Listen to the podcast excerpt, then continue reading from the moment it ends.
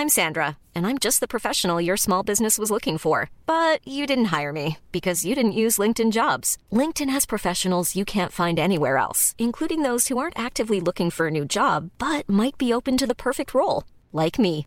In a given month, over 70% of LinkedIn users don't visit other leading job sites. So if you're not looking on LinkedIn, you'll miss out on great candidates like Sandra. Start hiring professionals like a professional. Post your free job on linkedin.com/people today. When you're ready to pop the question, the last thing you want to do is second guess the ring. At Bluenile.com, you can design a one of a kind ring with the ease and convenience of shopping online. Choose your diamond and setting. When you find the one, you'll get it delivered right to your door. Go to Bluenile.com and use promo code LISTEN to get $50 off your purchase of $500 or more. That's code LISTEN at Bluenile.com for $50 off your purchase. Bluenile.com code LISTEN. Burrow is a furniture company known for timeless design and thoughtful construction and free shipping, and that extends to their outdoor collection. Their outdoor furniture is built to withstand the elements, featuring rust-proof stainless steel hardware, weather-ready teak, and quick-dry foam cushions. For Memorial Day, get 15% off your Burrow purchase at burrow.com slash ACAST and up to 25% off outdoor. That's up to 25% off outdoor furniture at burrow.com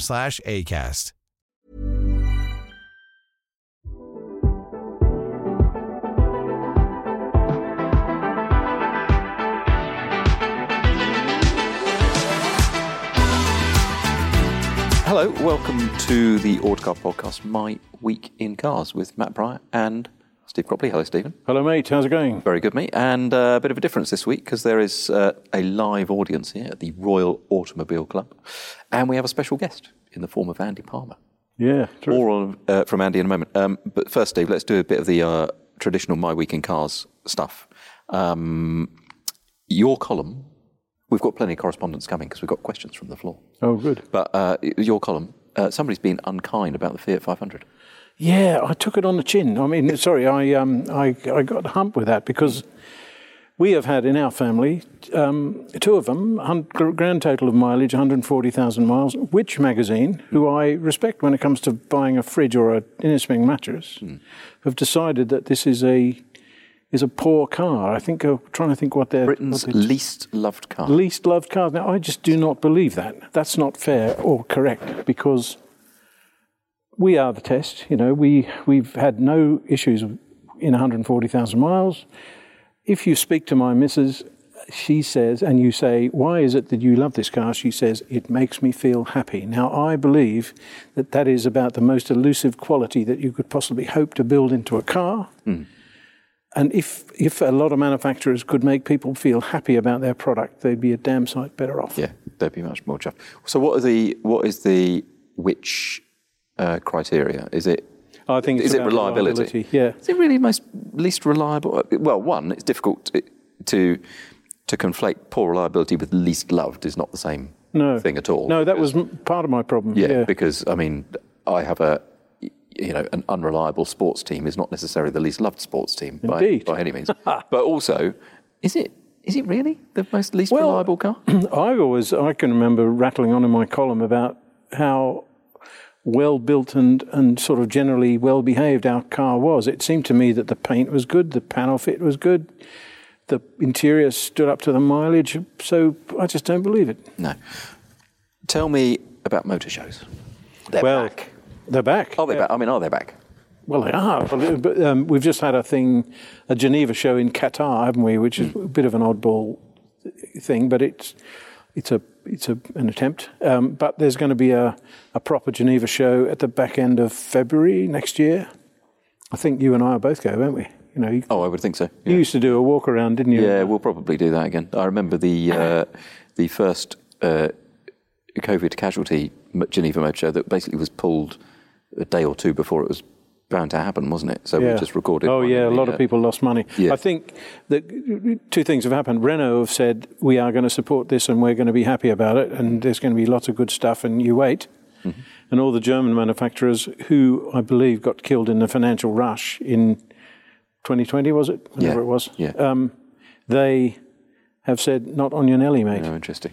But I bring up uh, in the hope uh, that uh, Morgan, you, you remember the, at Geneva, Morgan have always had an honourable tradition, tradition of having a much bigger stand than their brand really justifies, yeah. right in the middle of an aisle, aligned with a with a Scotch a Scotch whiskey maker. so people were very happy when they went there. And I'm afraid they're not going this year. Oh, they've got they've got uh, business planning uh, to a to an exaggerated degree, and I think they've decided that it's not necessarily a, a, a return on investment. It's a shame, Because as a consumer, as a show goer, the Geneva show was a good. I mean, it works for you know for us hacks, obviously, but uh, more importantly, as a an actual show going, fee paying member of the public, the Geneva show is a good one. Yeah, I, I reckon. I used to say to car nutter, you know, start the year, start your driving year by going to the Geneva show, looking at a load of cars that will set you up for the year. I always felt that it set me up for the year. Yeah. Right. This being an unusual My Week in Cars, we should bring in our guest, who I'm delighted to say is Andy Palmer, formerly the Chief Operating Officer of Nissan, CEO of Aston Martin, currently an advisor to Falcon Group, the chairman of InnoBat, uh, an ambassador for COP26, and works with Podpoint, Hilo, and also the RAF. And he's been referred to as the godfather of EVs. Yeah, it was better than when I was first called the grandfather of EVs. Who did that? well, I had a word with a journalist. I, don't blame you. Um, but the thing that th- that is where you really came to notice for us, of course.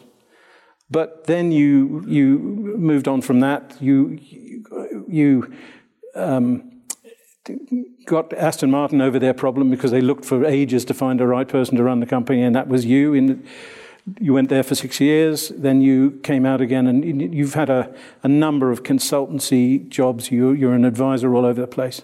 But the thing we, thing I particularly respect you for is that when you you don't mind who you give a bit of a grilling to if they if you think they deserve it, and mm-hmm. on that basis, we we thought uh, you would be a great person to talk tonight.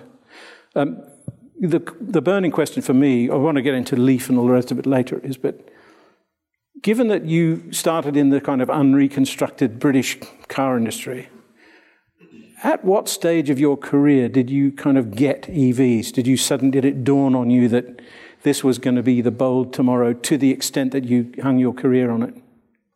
I, I don't think there's there's rarely one of those moments in life, whether it's whether it's the I don't know whether it's fair to say the invention of the crossover, but Qashqai, um, of course, was was a long burn. Actually, looks like it's instantaneous. Looks like it's brilliant. Le- Leaf was a little bit like that. The, the really the first time that the concept of EVs came to my attention was when I moved to Japan um, and I was responsible for light commercial vehicles. Now, you might remember that um, Carlos Ghosn divided the company into six six product lines basically, and he created a program director which he called his samurais. And the idea was that these these samurais would go after turning the company around. Um, the first six got picked, and there was a poor chap that got light commercial vehicles, and it went not very well for not very many months. And that's when I got asked to go over to, to Japan. Uh, to and take, you, you were the first Brit over there? I was, yes. I mean, it was, yeah. I, I was, before the alliance, I bizarrely found myself as the most senior gaijin, foreigner, in Nissan. Um, so I r- rose up, and uh, there's a lot of glass ceilings in a, in a in a Japanese company. But as the alliance happened, there was a lot of sorting out and um, and yeah, I got invited to take the program director's role, which was mo- mostly Japanese. Um, losing money, losing a lot of money. There was one other car at that stage which was losing money, and it was the um, Californian compliance car, which happened to be an EV.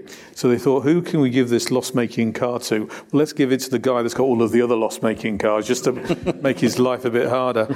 Um, but what that did for me was, was give me access to the Vault, the, uh, the advanced engineering department, because not being French, therefore not part of Renault, and I think you know history has shown us what the alliance was really like inside inside that box. Um, I was almost an honorary Japanese. Um, so definitely not French, so therefore much more trusted. um, not not Renault. Um, I'd been with Nissan a long time, and obviously I'd, I'd committed to moving out there. So I got wonderful access through that, that Californian compliance car to the technology that was being developed in, in the labs.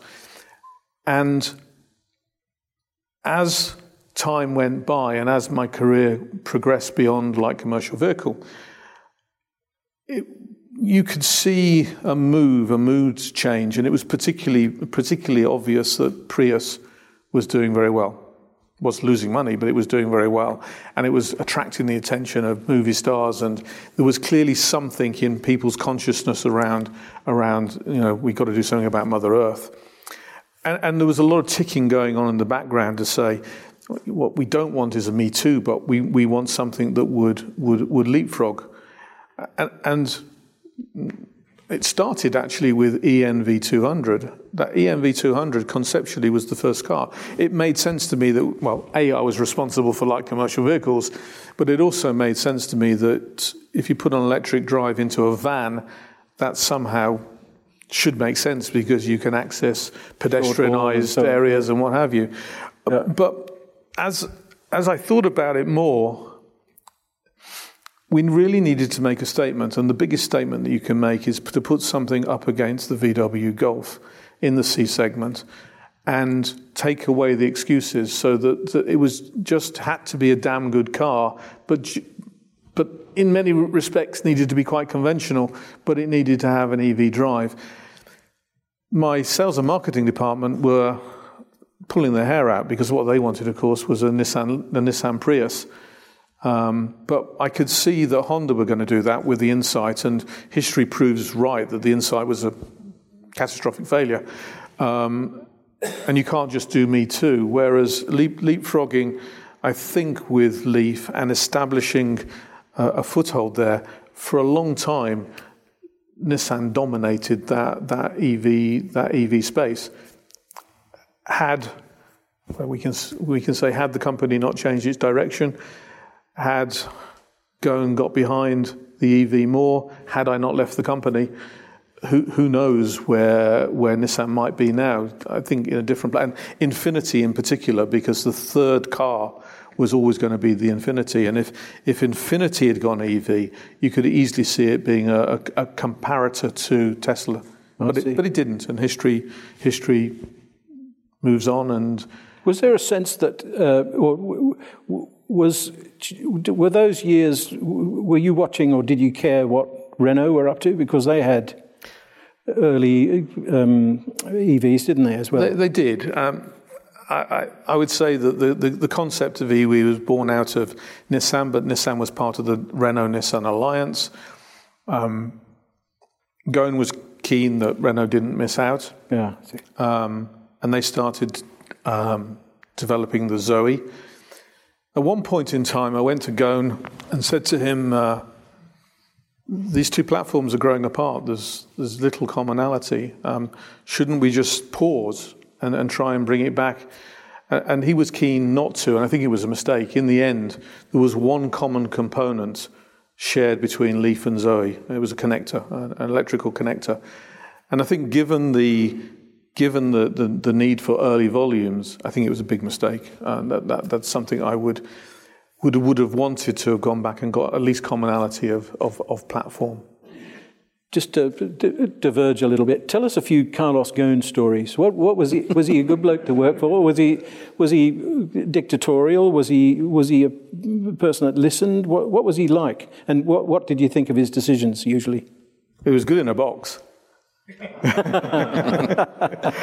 small, huh? It's small box, yeah. Um, look, um, it's easy to, to, to, to, sort of take the, the movie perspective. Uh, for a long time, um, he was my absolute hero. I mean, as I was uh, running, the first time I met him, I was running Nissan Europe engineering. Uh, and he could easily have just come along and closed it and said, well, we've got the Technocentre that can do all of the European engineering. But he understood the brand and he also understood the value of engineering. I found him to be, he's clearly a very, very clever man. Um, but he also has this knack of simplifying a problem. He also has a knack of uh, engaging you in a way that makes you make a commitment that's much bigger than the one that you went in the room with. um, and, and he had this, this ethos of commitment and target. He had this ethos of meritocracy, where it didn't matter what passport you had. If you were good, then you had a, a good chance of doing very well. And I really admired that. And I, I admired that, I would say, up until the day of the great tsunami. I don't know why we call it great, because it was horrible, but the great earthquake. Um, and were I, there? We, I, was there. Yeah. yeah. I was on the 20, uh, 22nd floor. I was one. There's wow. two, two, times in my life when I thought I was going to die, and that was one of them. Um, and the company reacted very well. I mean, it, you know, the Japanese are absolutely trained to do what they do in an earthquake, and the whole command and control uh, structure kicked in. And Shiga-san, who was the COO at the time, was just bloody marvelous. Remember that during the, that weekend, it was, you know, the thousands of people that were killed in the tsunami was bad. Uh, um, our engine plant went down. Um, but then you had the Fukushima um, incident, and most of the Gaijin left. And they could do that because most of the, the Gaijin, the foreigners, uh, were Renault, and they went back and worked in, in Renault. Now, I, I, took the view, along with Simon Sproul, who worked for me, and a few others, that we were Nissan employees, and our fate was somehow connected to the fate of the Japanese people. So we stayed. Um, and I think what I saw then was Ghosn didn't come. And, and he made an excuse about it. they wouldn't let him land his private aeroplane. You don't always have to try and have a private no. aeroplane. They've got these things called commercial flights. Yeah. Uh, and great leaders in history step forward in, in, in chaos. Yeah, I see. Uh, and, and, step in. Fr- you know, I, am a, I'm a great admirer of, the, of Wellington, that, that always led from the front. And I lost at that moment. I started to lose respect um, for my hero, which was yeah. which was tough. So, on the one hand, he taught me such a lot. Really, really, I would say more than anybody else, other than my father, probably. Uh, on the other hand, you know, seeing seeing him turn and and sort of concentrate on himself, concentrate on his salary. I don't know whether he stole any money or not, but but he certainly uh, was immoral in the in the use of company jets and company uh, events, which obviously comes out if you watch the Apple movie. Yeah. Um, and by the time I left, he was principally the reason that I left. I see. It's very interesting. Um, can I just go back? There's one question that I've already put it to you, but I'm sure our audience will be interested. Given that you were there at the beginning of the Leaf, and there were a huge number of, um, I guess, leaps of faith and guesswork and God knows what. What about that car would would be different today if you knew what you know now? Uh, I mean, I think we could have done. A, we, we, there's two things that I would I would cite. One is a little silly, which is we tried to make it look like a conventional car. Um, we wanted it to look like a C segment hatch. But obviously, it's compromised when you've got a battery this high, so you're, it looked a little ungainly. Um, and in retrospect, I probably wouldn't have tried to make it look like a golf. Golf. Yeah, gotcha. Um, the other thing, I, I, maintain, I maintain that I was right to take a 24 kilowatt hour battery. Small. Small. However, my timing was shockingly bad. Um, I should have gone with a bigger battery. And I should have gone with a bigger battery because the right answer for, for most urban EVs is something like a 20 to, 20 to 30 kilowatt hour battery because that's how you get the cost down. That's how you get yourself a, a $25,000 C segment car. You have to have a small battery because the cost, 40% of the cost of the vehicle is in the battery.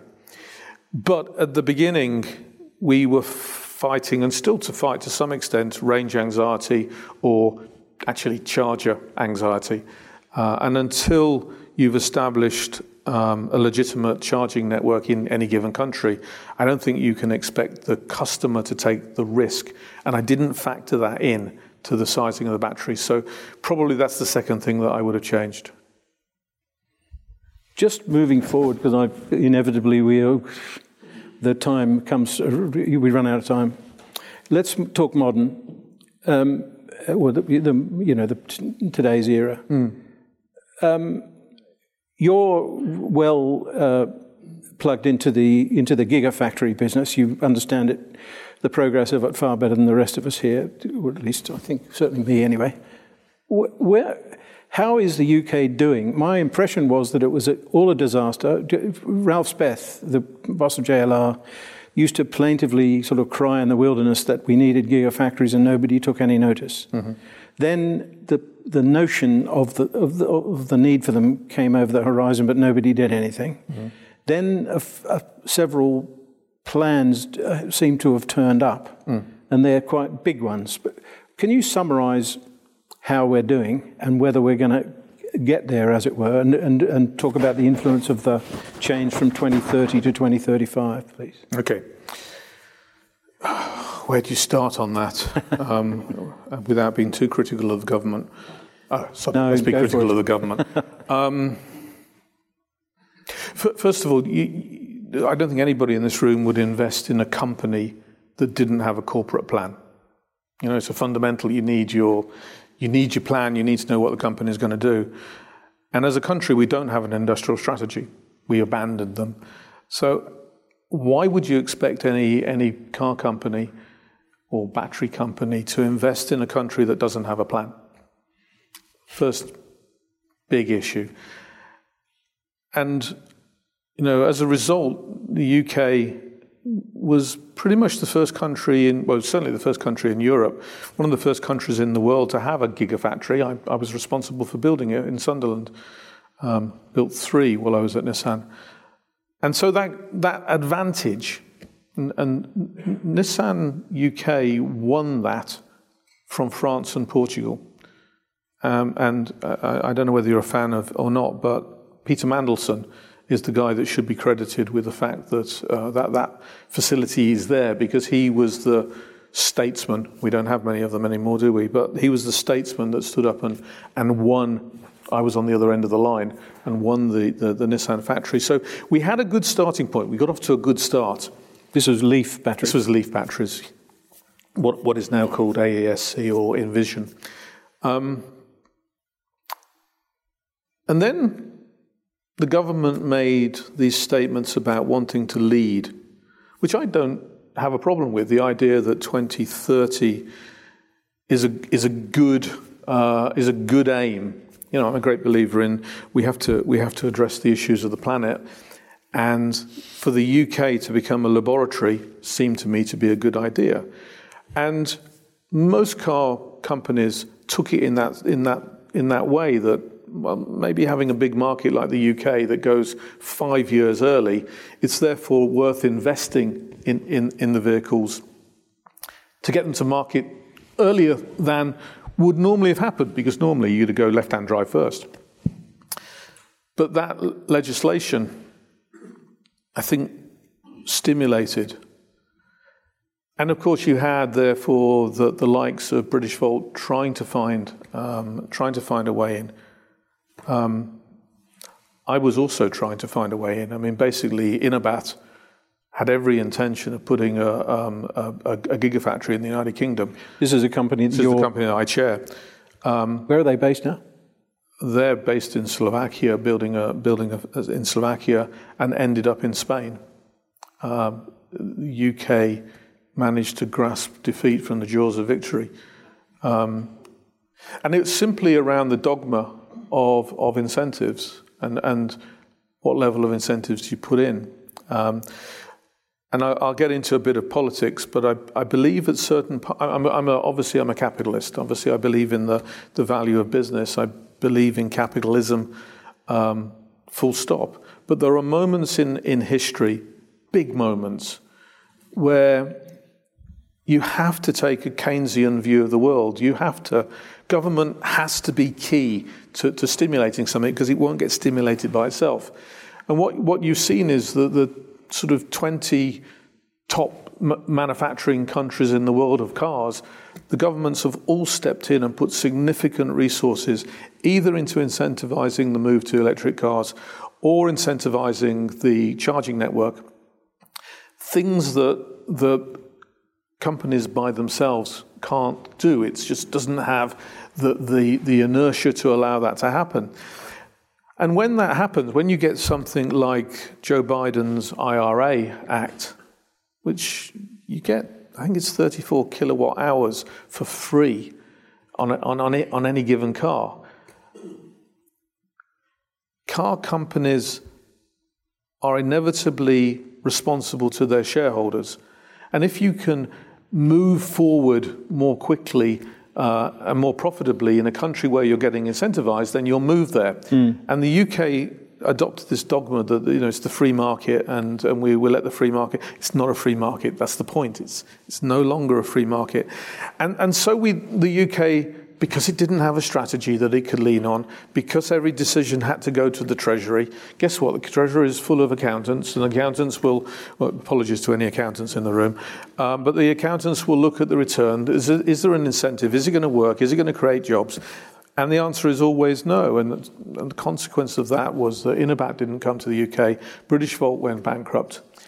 And you'll say to me, yeah, but JLR managed to. Yes, they did. Yes, they did. But what? what a price to pay because politically the UK couldn't lose that JLR contract. And it wasn't the 500 million that it put, allegedly, on the battery factory. It was all the money that additionally went into British Steel that has sort of been pushed away. But we, we overpaid for that, for that gigafactory. Mm. Um, and if we'd have been earlier and if we'd have had it as a strategy, we wouldn't have overpaid. We'd have got it anyway, but we wouldn't have overpaid. And the problem now is that you've, you've spent the budget. You've spent the budget and you've only got about half the number of gigafactories that you need between now and 2030. So that's, that would be your estimate. We're about halfway there. Yeah. Is it, you know, about gone for good? It's gone for now. I mean, basically, you can only build these gigafactories. Are if you if you talk about um, a, a 40 gigawatt hour bat, uh, factory, um, which is about sort of average size, they're about three billion pounds. Um, so mm, unless you're CATL or LG or what, you know, unless you're a, a mega sized company, it's difficult to build many all at once. Um, and, and, you know, Spain, Spain does everything that the EU allows it to do, and then it finds imaginative ways of doing a bit more. How many does the how many of those factories ought the UK to have? Well, you need 100 gigawatts by 2030, uh, and you need 200 gigawatts by 2040. Today, with the JLR and the Envision, you're at about you, you, you can see your way to about 50. So you're you're halfway to 2030 with nothing else on the horizon, and you're a quarter of the way there for 2040. I didn't answer your question, Steve, about the, the move of 2030 to 2035. Um, you've got the worst of both worlds there, of course. So, underlying legislation on car makers says that next year, 22% of your fleet, 22% of your sales has to be EV, otherwise, we'll fine you £15,000 a car. We're about 16% today. So you're going to start to see, it's good for the consumer, I suppose, but you're going to start to see car companies Cheap pushing. Yeah. You're also giving advantage to the Chinese manufacturers because the Chinese manufacturers are basically all EV, so they easily meet the 22% threshold. But companies like Ford. And they're subsidised, are they not? And they're subsidised, of course they are. Yeah. So 2024, that's, that's just the start by 20, that same legislation by 2030 says that 80% of the cars that any company sells has to be EVs. So that 2030 target doesn't really change. Sunak moved the customer stimulus. Yeah. So by moving the customer stimulus, you, you've not got customers saying, I need an EV. All you've got is car companies pushing an EV because they have to. And so the push and the pull is out of sync. Gosh. And and th- th- there there is another it's another idiotic um, decision that is simply spin. It has nothing to do with doing anything good for the industry, nothing to do with doing anything good for the planet. It's simply political spin. Could I ask you, uh, the, the, the, the, there's a large elephant, growing larger elephant in the room, to me anyway, which is, which is um, the, the um, um, uh, solid state battery. Yeah. Nissan, uh, I went to a Nissan event. They said that they will they have them they'll have them working next year. They'll have a a, a, a, a pilot plant in 26, and they'll have a production car with a with a, a solid state battery in, in 28. What on earth would be the case for any of us buying a car before 2028 when we can get one with a smaller, more power dense, um, lighter, more efficient solid state battery? So there isn't, but the, there is a reason to, like any technology, you've got to get onto the Moore's curve. So somebody has to do it. Some, and so we, we're talking here again about the Prius. You know, Prius Gen 1, Prius Gen 2, both lost money. Prius Gen 3 made money. So it's this famous Moore's curve of technology. And th- there are two roadmaps that I think for batteries that are worth looking at um, at a chemistry level. Uh, it, I should zoom out. I think there are three important aspects to any battery there's chemistry, there's cooling, and there's control. And each of those can add essentially range.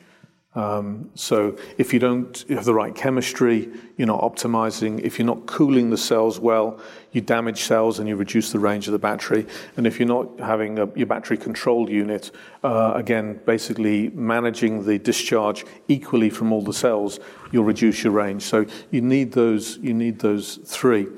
In the in the area of chemistry, I think there are two roadmaps.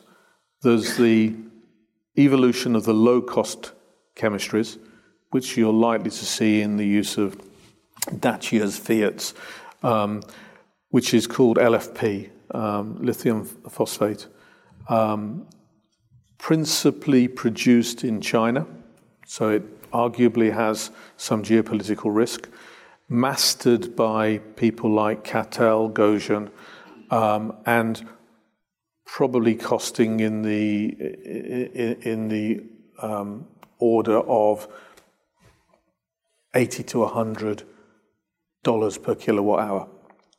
So, and if you look at that, what what follows LFP is probably um, sodium um, sodium ion. Sodium, of course, is salt. Salt is plentiful. Um, and the benefit of salt is it's available everywhere, so you don't have the geo- geopolitical risk. Uh, but interestingly, in the technology, you can discharge it to zero, so it makes it very safe to ship around the world, and it works very well in different temperatures. So I think you, you see that roadmap, and that, that roadmap potentially giving you lower and lower cost of batteries. But you're only getting around about 150, 160 watt hours per kilogram, so relatively low energy density. So you need big batteries. So, so expensive cars will still have expensive batteries. So the the other roadmap is basically what you, you might hear called uh, NMC, and it's it's the it's the root of what was the Nissan Leaf. So nickel um, based batteries um, with manganese and cobalt, and and you you all know about the the ethical issues around cobalt in particular. But what you see is the, the, sort of most you can get, you know, comparing that 150 watt hours per kilogram, an NMC battery optimized will give you about 350. So a lot more energy density allows you to get a smaller battery. And if you follow that through to its natural conclusion, you'll see us talking about things like semi-solid state uh, and eventually leading to solid state. And so probably ultimately, as, as time goes by and the cost of solid state comes down, that's the optimum solution because you can get an awful lot of energy into a very small box. Um, but in the meantime, you've got these two competing chemistries. We, we're going to invite um, some, some questions, but I just have one more. What if, if you rule the world? um, what would be your solution? Don't, don't tell And- my children. And we they think are, I already do. no, no, no, no, it goes for us all. Um, if, but if, if, if we were, we, we are where we are, Yep. what's, what's the best, what, what would be your solution for getting us to where we need to be, i- i- the UK? In the UK, so not the world. Well, the, okay, give, give, give, give us, give us the pair of them. I, I'm, I, I am certain there is a climate issue. I'm certain that that climate issue is not a problem for our kids. It's a problem for us. Uh, I'm actually travelling to uh, Antarctica in a couple of weeks to, to, to look at look at the problem, Problem. fir- firsthand. Um, we will, as a as a population, we will continue to dismiss it until it starts to kill people um, and we start to see cities being flooded, etc. But it, it, it exists. It's an existential problem, and it's a solvable problem. Uh, and we, uh, the one benefit of the car industry is it's more advanced than anywhere else. We actually know how to solve. We know how to make net zero cars. We know how to do net zero transportation. We know where that will, where, where the technology will lead, so we can make life better. For example, the development of eVTOLs, vertical takeoff and landing. One of the things that humanity does is it goes faster, and eVTOLs and um, these um, the, these Bohr trains are part, part of the solution. But the reality is, we could solve the problem quickly. I mean, we could solve the problem of of asthma in kids in uh, in in cities simply by mandating that electric buses and electric vans and electric taxis, relatively small part of the of the population, we could mandate them now um, as long as you're doing the right things, which is subsidizing the introduction for those early adopters and making sure that you've got a proper uh, charging infrastructure.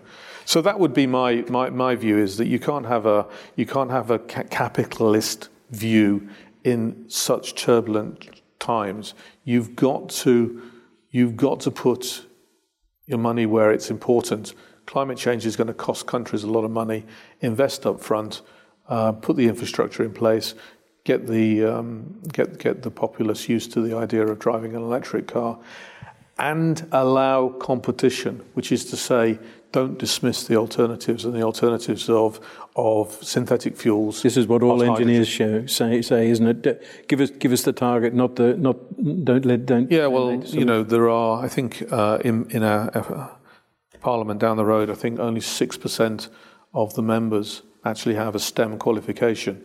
So they're not qualified to tell you what the solution is, right?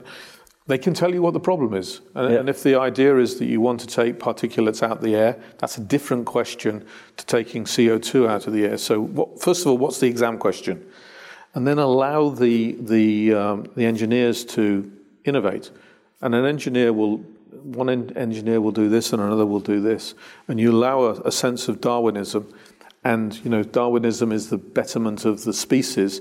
If you allow electric cars to compete with synthetic fuels, with hot hydrogen, with fuel cells, and whatever we haven't invented yet, then humanity will go much more quickly than some, some idiot politician telling you what you should do. Before we take a break, Andy, Yeah. tell me uh, your thoughts on some of those alternatives. Um, I, I think each of them have each of them have merit. Um, I, think the majority of passenger cars will go electric, and the reason I think that is if one just needs to look at the thermodynamic equation, and uh, a battery electric car is much thermodynamically much more efficient than anything else out there. Um, but it's not very good when it comes to big mass. Um, and it's not necessarily perhaps very emotional. So I think starting around the edges, I think heavy goods vehicles could go with hot hydrogen in the first instance because it sort of makes makes sense and it's e- relatively easy to do.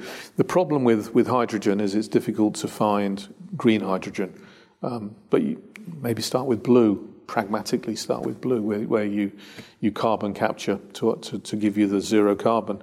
Synthetic fuels are amazingly interesting.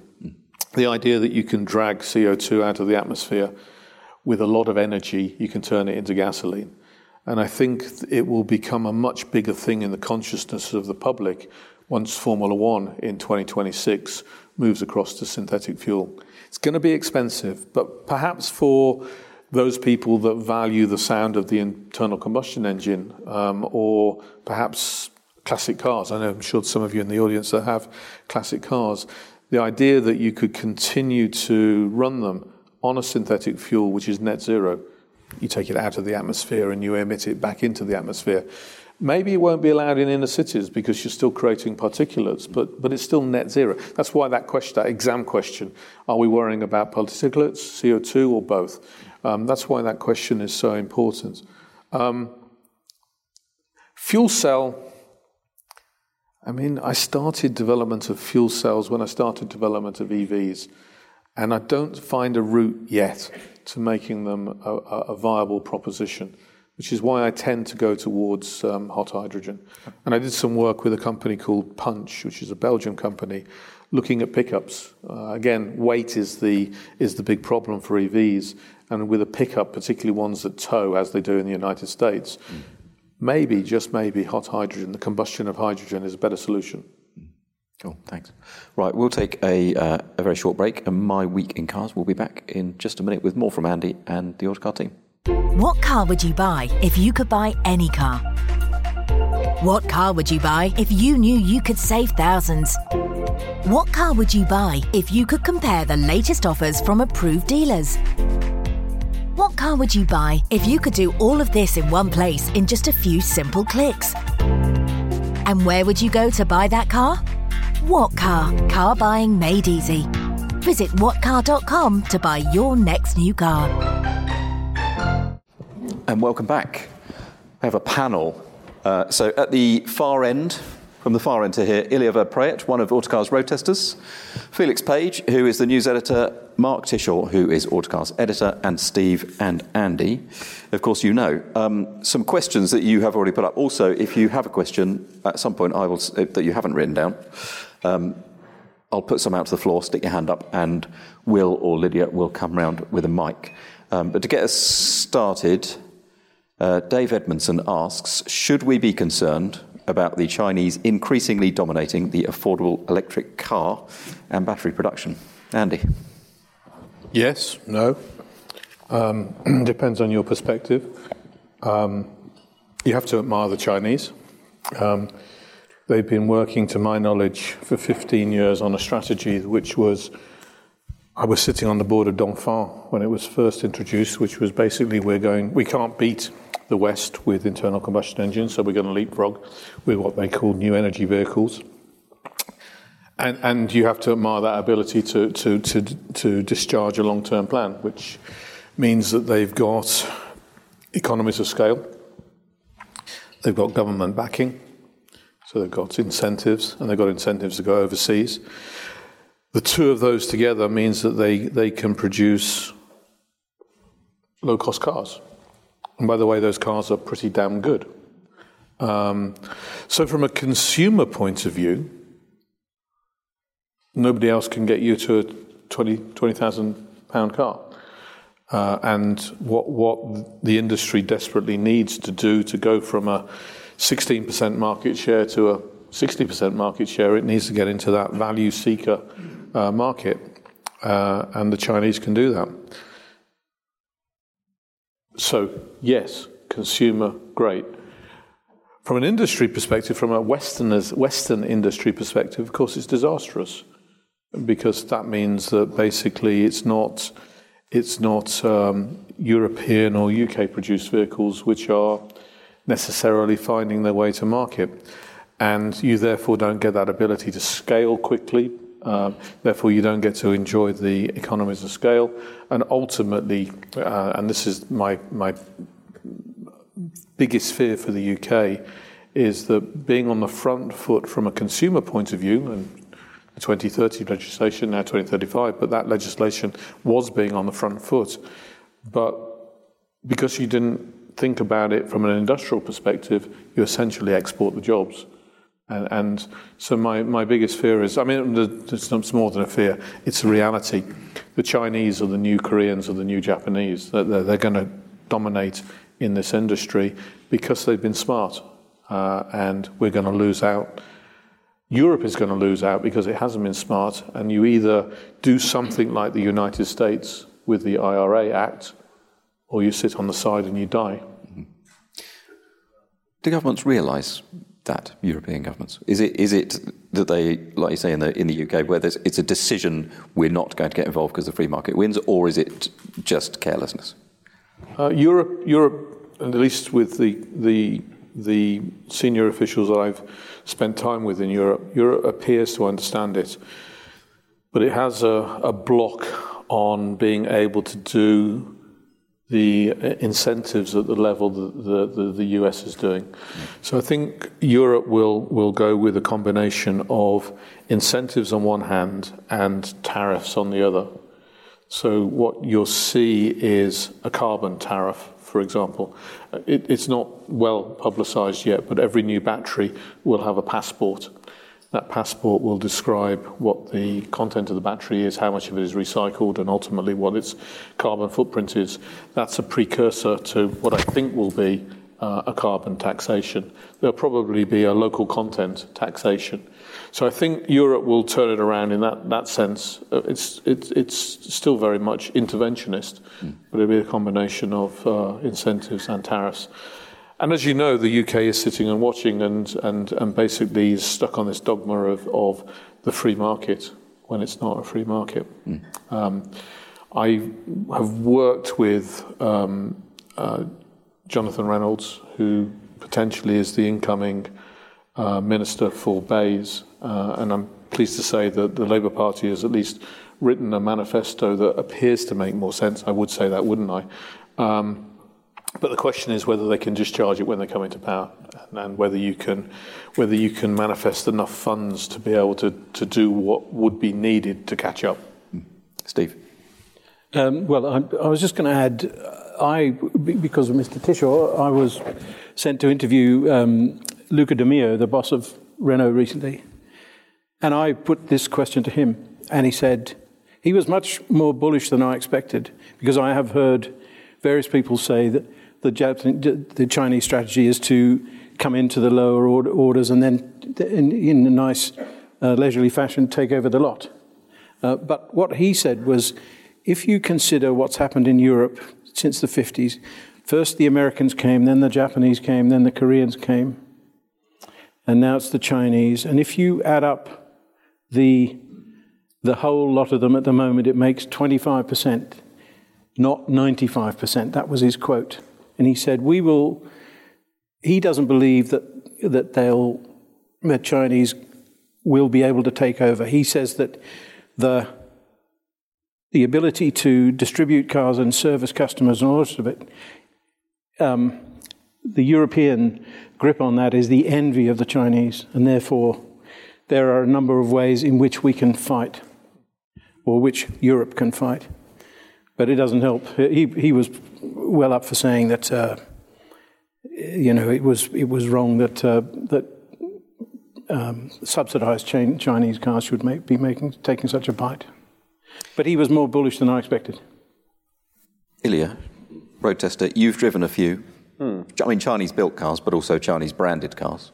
How competitive are the Chinese branded ones? Uh, it varies because there's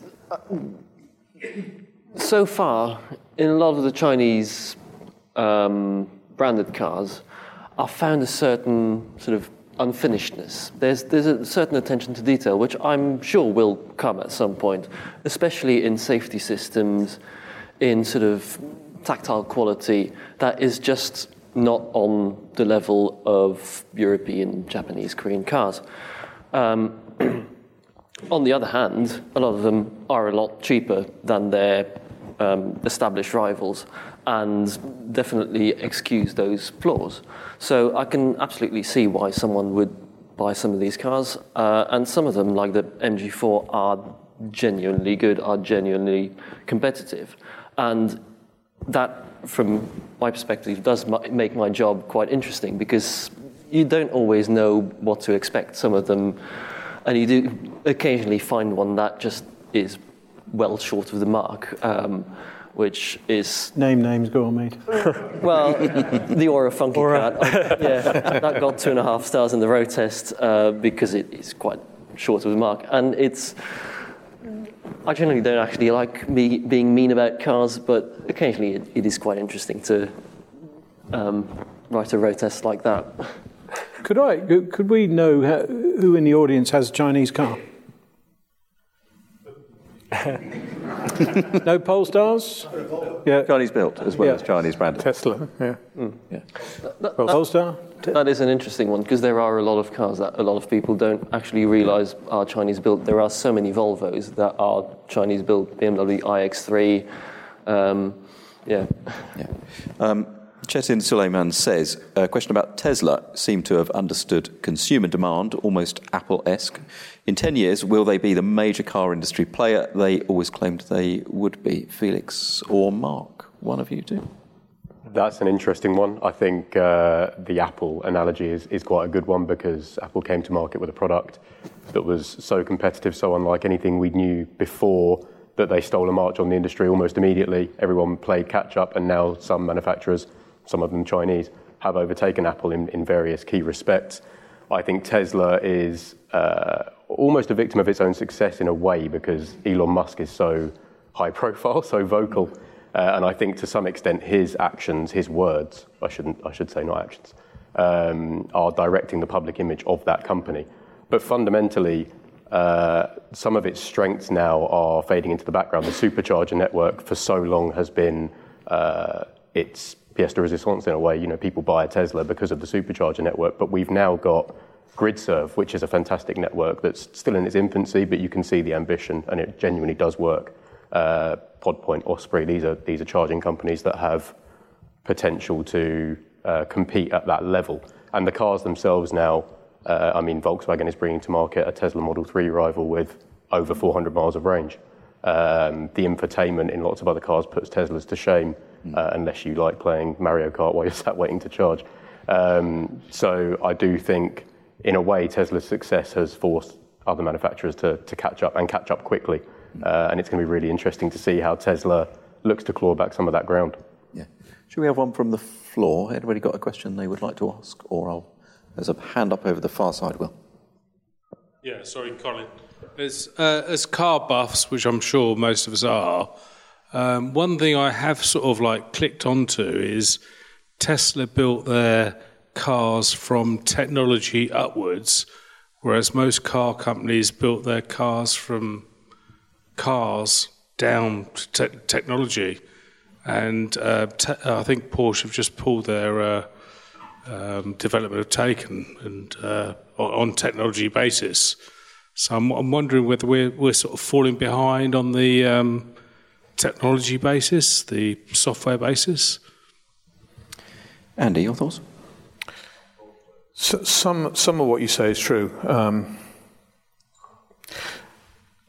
I don't know whether I should say this or not, but um, I was offered the the job of Tesla CEO on three different occasions, um, and I turned him down on three different occasions, which is why he doesn't speak to me anymore. um, and, and it was because I didn't think there was room for two egos that big in one room. Um, but we had, he's an interesting chap. Uh, we had a big philosophical discussion around um, the, the approach to technology, and in particular around the uh, infotainment system. And I thought he was utterly mad for developing it all in house and doing all his coding in house, whereas me coming from a, a, a traditional OEM background, would have would have gone out to the to the first tier supplier and the second tier supplier and built it up. So, car industries typically put a lot of that work out outside. Um, and he was right, and I was wrong because you know one of the great strengths of, of Tesla was that information system and its ability to move to um, autonomous driving, etc., etc. Whatever you think about it, they moved they moved the needle. On the other hand, he innovated in areas like trying to automate uh, trim and final assembly. And, you know, he coined the term that we all thought about, which was, you know, m- production hell. And, and most of the startups have struggled through the move from engineering a vehicle through to production and, and have completely underestimated it. So, in, conclusion, I think um, the bit where traditional car companies need to work hard is in the integration of software. Um, and you've seen what happened, particularly with the VW ID3, and how easily that can get screwed up if you don't do it well. And, and what I've learned, at least, um, particularly through running PodPoint, um, is that software development and engineering of software is very different from engineering of hardware, and you can't run them in the same in the same way. In a in a hardware environment, you talk about a, a four-year plan of development, and you draw your your resources, and you can plan them, and and and um, you know you go through a development cycle. In the software world, you tend to run on sprints, so you have a scrum and a sprint and it's a very different way of developing. And you, I don't think the car companies have yet worked out, the traditional car companies have yet how, worked out how to integrate the two things. And um, perhaps Tesla has been smarter and quicker in that particular area. Can I ask why you really didn't take the job? um, is this recorded? um, I didn't think, well, I didn't, I didn't think that Tesla would be around, or I thought there was a high risk that it wouldn't be around, um, because this was a long time ago. Yeah, yeah, yeah. Um, I also didn't think I could be persuasive enough for Elon to listen to me. I see. Yeah. And I didn't think I'd be in the company very long. Um, and then, truthfully, in parenthesis, I was offered the Aston Martin job at around the same time, and um, Aston, Aston sort of appealed to my English heritage. Not, not as far to travel to work either. One could argue also a bit more entertaining. Of course, yeah. yeah. Will.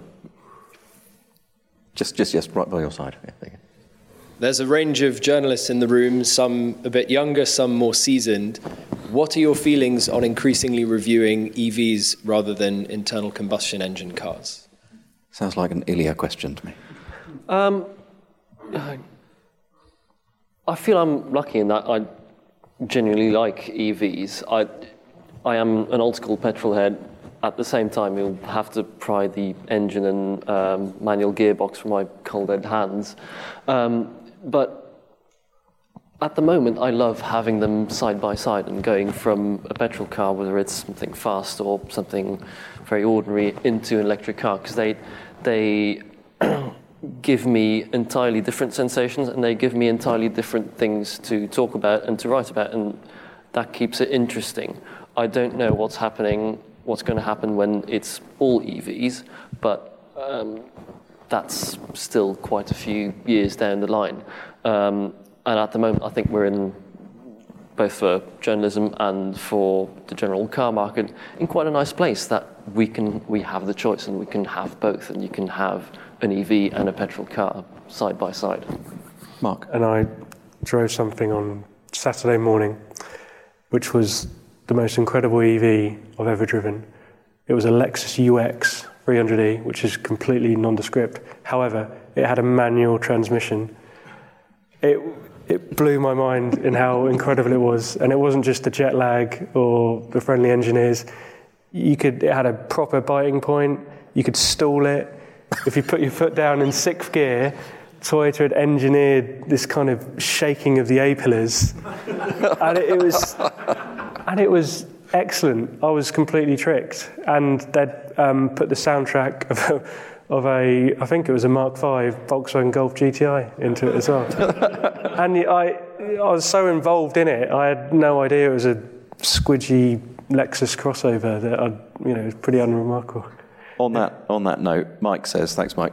Uh, can Matt explain maybe which EVs are better than a Golf GTI or a BMW 3 Series? Anybody who tests cars here have an opinion on that so far? The Lexus UX, really. The Lexus UX with the manual gear. the manual transmission.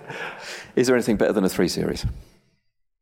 To that point, and it sort of answers the last question as well, I think uh, when we talk about the increasing uh, number of EVs on the road, the increasing number of EVs we test, there's this idea that there's a a homogeneity to them all. They all drive the same. They all behave the same. That's fundamentally not true. I mean, That's it. Yeah. we talked about the Ora Funky Cat a minute ago. I spent six months in one of them, and then straight into a good car, and uh, that really that really highlights they don't behave the same in much the same way that combustion cars haven't behaved, behaved the same.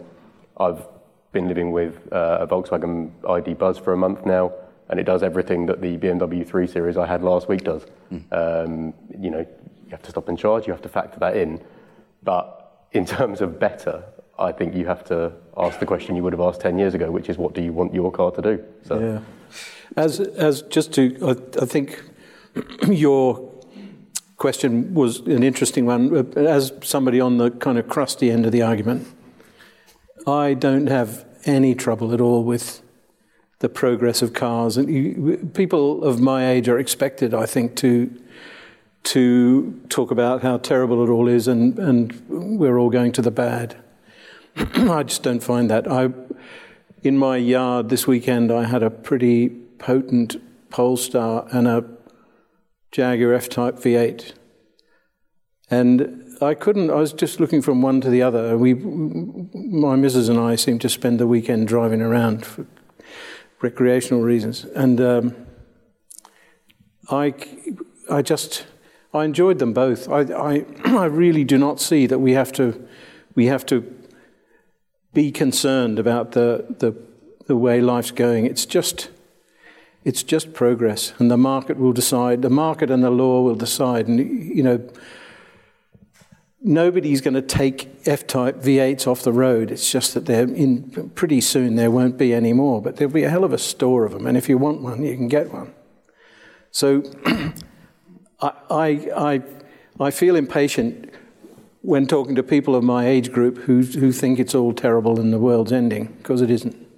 Steve, you went to interview some pods from McLaren, didn't you, not long ago, and they talked about the stages of EV, and there was a stage where you just you just got to get the technology out there, and then there are stages where it becomes more interesting and stuff. Yeah, it was really clever stuff. The, the, these guys, McLaren Applied is, is the old McLaren technology company that's been hived off, and it's privately owned, it's owned by a te- uh, investor, I think, of some kind. But anyway, they'd, they'd um,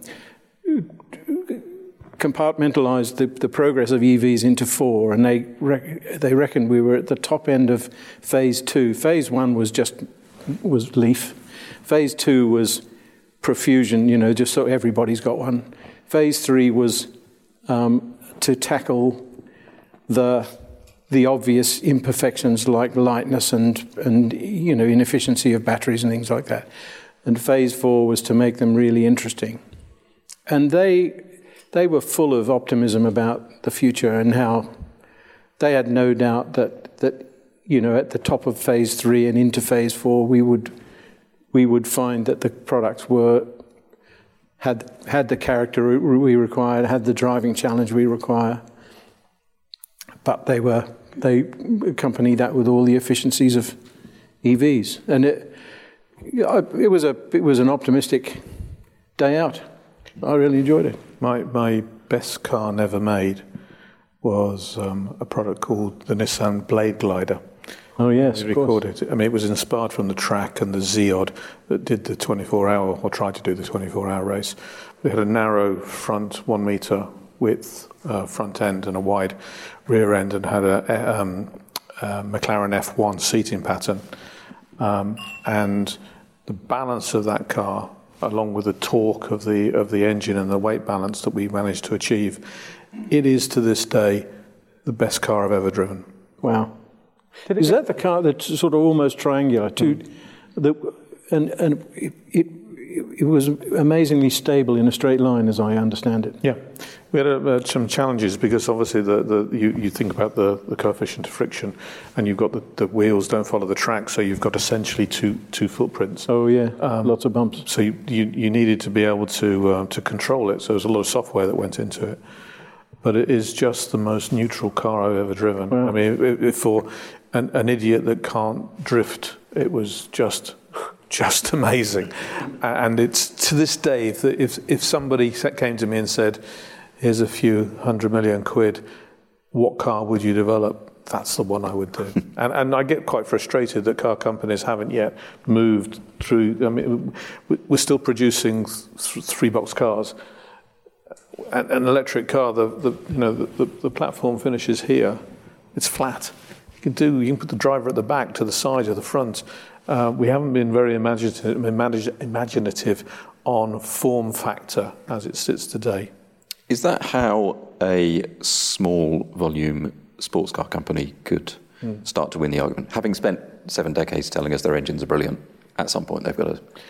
So you've got to do something. You, have got to do something else to. I mean, what, why do supercar companies and sports car companies exist? It's because they tantalise somehow the the emotions.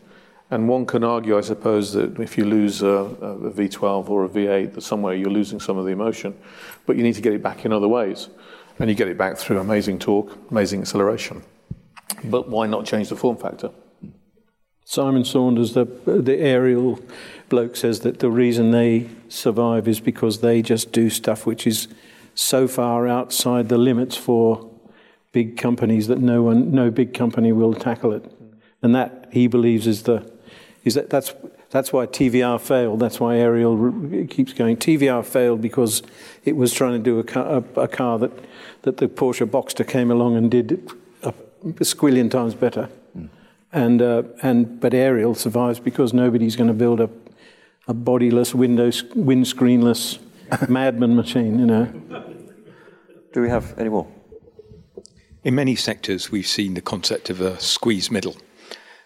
Do you think this will happen in automotive, where it will become a battle between being a low cost provider and a premium provider? That's a, that's a really interesting question, isn't it? It's happened plenty of times before. Hilton Holloway's favourite subject. Well, I mean, there was a time when you wouldn't have wanted to be Vauxhall or Renault or something. You either wanted to be the budget brand or the yeah. or the profitable BMW or I don't. I, I, Skoda. Yeah. I mean, is brand is how important is brands still? I mean, brand, brand is the. I think somebody over there talked about it, but brand is one of the key differentiators, and it's if you really talk with senior execs in Chinese car companies, there is a, a growing acknowledgement that that's the bit they don't know how to do. And of course, they, they do they, they get round it by hiring Germans or Brits or Italians to try and do it for them, but um, you know, for a long time we had a, a, number of Chinese pursuing Aston Martin. And the idea was that you could take the Aston Martin brand and sell 100,000 in China. And I've no doubt that you could, but you'd wreck the brand. So that that understanding of, of brand is, is difficult. If you talk about margins and the car industry, you know, the car industry makes amazingly small margins on a per vehicle basis. Actually, most most cars lose money. But the, the segments that tend to be profitable are either the, the Dacia really, really low value engineered, um, low cost value engineered products, or the premium segments, the um, BMW, Mercedes, Audi type. And the bit in the middle is where you get the squeeze. Um, and at at least in the in the near term, I think that's going to be exacerbated by by EV because of the high cost of the battery. So it's a difficult place to be, which is why you see a lot of a lot of those mass car manufacturers searching around for different solutions, agency uh, solutions, um, particularly differences of the supply chain, working bringing cars in from China, which was un, un, you know Tesla for example, bringing cars in from China. So I think there's a there's a search for how you make how you make profit in that middle ground, um, and it's going to get tougher before it gets easier. Presumably, it's a it's a moving thing as well because if, if there's a squeeze going on, that the stuff in the middle gets squeezed. It's it's no longer there somehow. Yeah. So I mean that's why I think I mean sort of my hypothesis is that if you took the number of car companies that exist in, I don't know, 2010, and you look at the number of car companies that will exist in, let's say, 2060, just to take a reference, so probably the number is about the same, but you'll, you'll, there'll be different names on the door. So I think you're going to get you're going to get the squeeze, and you're going to lose some big name mass brands uh, in the middle, particularly if they don't move fast enough uh, and sort out their supply chain, particularly you know how you get raw materials into batteries, batteries locally made, and, and, and how you how you address the value of those vehicles. You know there are some slow move. I won't name them, but you know who they are. There are some people that just move too slowly, and the, the risk is that they just disappear, and they get replaced by a brand like Funky Cat. Not sure that one will survive. Super. Better here first. Andy, uh, thank you very much. That brings us um, to the end of the time we've got this evening. Thanks very much, Andy Palmer, for joining us. Real pleasure. My pleasure, great Thanks pleasure. Thank you.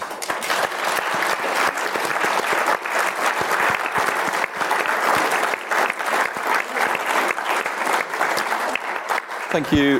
Thank you, Stephen. Thank you to the rest of the Autocar team. Uh, thank you very much all for coming. Really appreciate it. And thanks to the Royal Automobile Club for having us. This episode of My Week in Cars will be out this Wednesday morning from your favourite podcast provider, and you can find Autocar um, in print um, on digital subscription at themagazineshop.com, including the full archive. Uh, and uh, thanks very much. See you next time.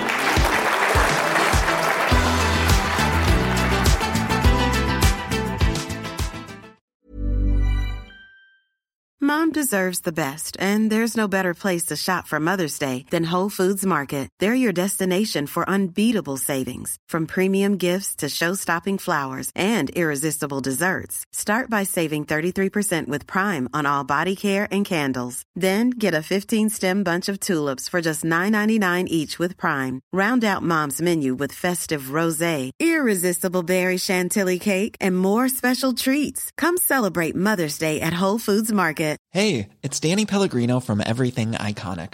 Ready to upgrade your style game without blowing your budget? Check out Quince. They've got all the good stuff shirts and polos, activewear, and fine leather goods, all at 50 to 80% less than other high end brands.